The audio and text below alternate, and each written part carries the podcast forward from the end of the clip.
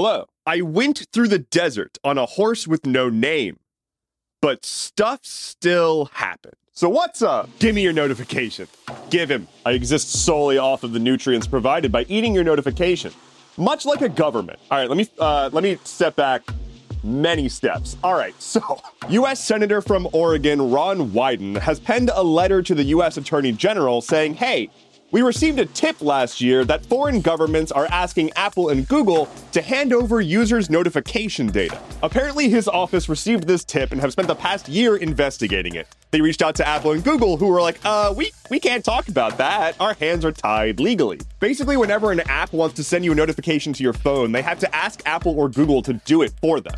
And that means that Apple and Google knows what app is sending you what notification at what time to what device, and sometimes what does that notification contain. And so if a government can't access your personal records, they can say, hey, just give us the notification data. That's not user data. And so in theory, Apple and Google are not compelled to tell you about it and can't disclose further information. And so Wyden's letter was like, hey, what can we change that so that they can tell people? Because what the hell? I want to be clear that we don't technically have proof of this, but when asked if they're giving user notification information to foreign governments, Apple and Google, who have some of the most well-paid PR teams in the world, were both like, I feel like the winning answer would be to say, no. You can stop asking everyone now what they think will win Game of the Year, because it's Baldur's Gate 3. Well, at least for the game awards, the big one. Baldur's Gate 3 has already been winning a ton of awards, and it just won Game of the Year. There's been a lot of discussion about whether or not it would be Tears of the Kingdom or Baldur's Gate 3 that's going home with the title. Tears of the Kingdom was an incredible game. I don't think anyone's arguing that it's not a feat of wonder, right? But have you met somebody who plays Baldur's Gate 3? It is a lifestyle. I'm gonna read you some stats. I was browsing through my news feeds and I saw a couple of articles from Polygon and Rock Paper Shotgun that compiled a few different stats about Baldur's Gate. 1.3 million players have completed the main campaign. Of them, 1.24 million players were turned into a wheel of cheese at some point. That's just good game design. Shadowheart was by far the most picked love interest. I'm still here for Karlach. And players have played a collective 51,662 years of Baldur's Gate 3. According to historians, if you go that far back in human history, you get like initial European settlement and the first use of needle and thread. I don't know what that stat means. But hey, Larian, you should sponsor my new world building podcast, The Atlas Loom, available now. Twitch is pulling out of Korea. You heard me. Twitch, popular online streaming service, is pulling out of Korea.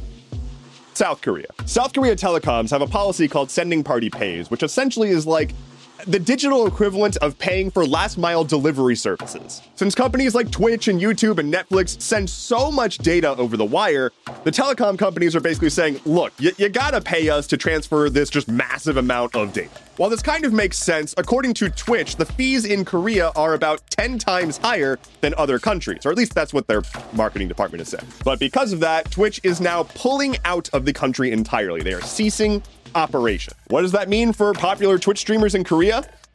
Get bent. Oh, what? You've spent years of your life building up a community and an online presence, creating a career in a very volatile world? Go somewhere else. But hey, if you are a streamer in Korea and you feel cast aside and you feel wronged by Twitch, I just want you to know that it's okay and you're not supposed to feel bad anymore, because the executives at Twitch said this was a hard decision. They're also saying that they're gonna like help people transfer over to other streaming services. Wild. As someone who streams regularly now, like the empathy here is making me livid. Anyway, hey girl, what's your sign? Is it Google? I don't have a better intro than that, because Google has launched a new AI that they are calling Gemini.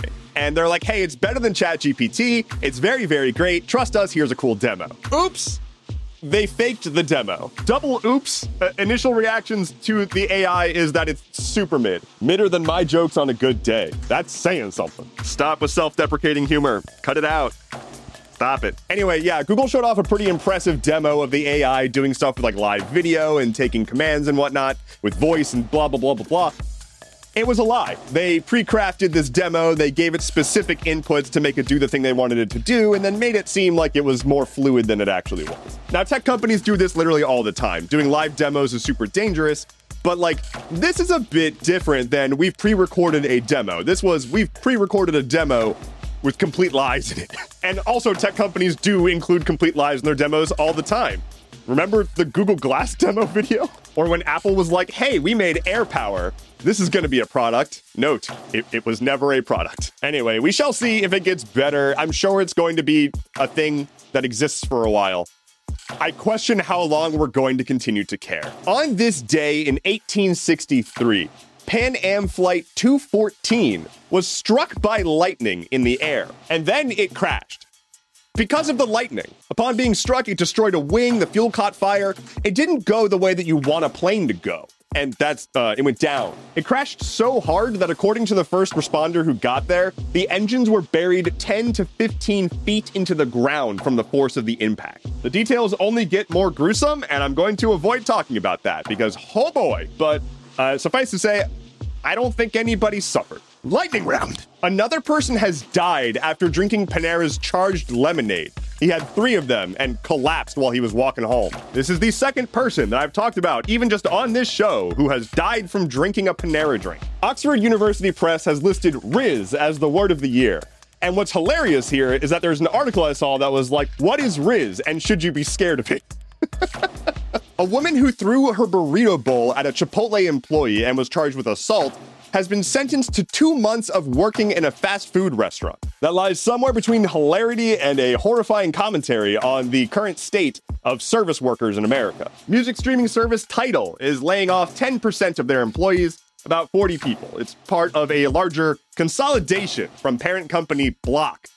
I always forget about that. I also forget about Tidal. It was announced last night that Palia, the cozy game MMO, is coming to Nintendo Switch on December 14th for free, which is rad. I'm not sponsored. They should sponsor me. But also, I played a lot of my stream. Come say hello. And finally, for today, it must be a day that ends in Y because Google is shutting down a service. They are shutting down Google Podcasts and moving it to YouTube Music.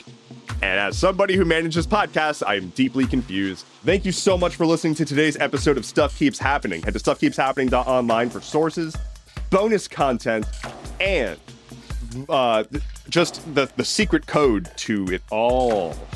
My name is Endeavorance. A quick programming note. I'm going to be testing out a new schedule, doing Stuff Keeps Happening twice a week on Mondays and Thursdays. I'm expecting slightly longer episodes, and we'll see. Hopefully pretty decent quality still. But, you know, it's just an experiment. We'll see. We'll see. Regardless, my name is Endeavorance. I'll be back on Monday. Take care and be well.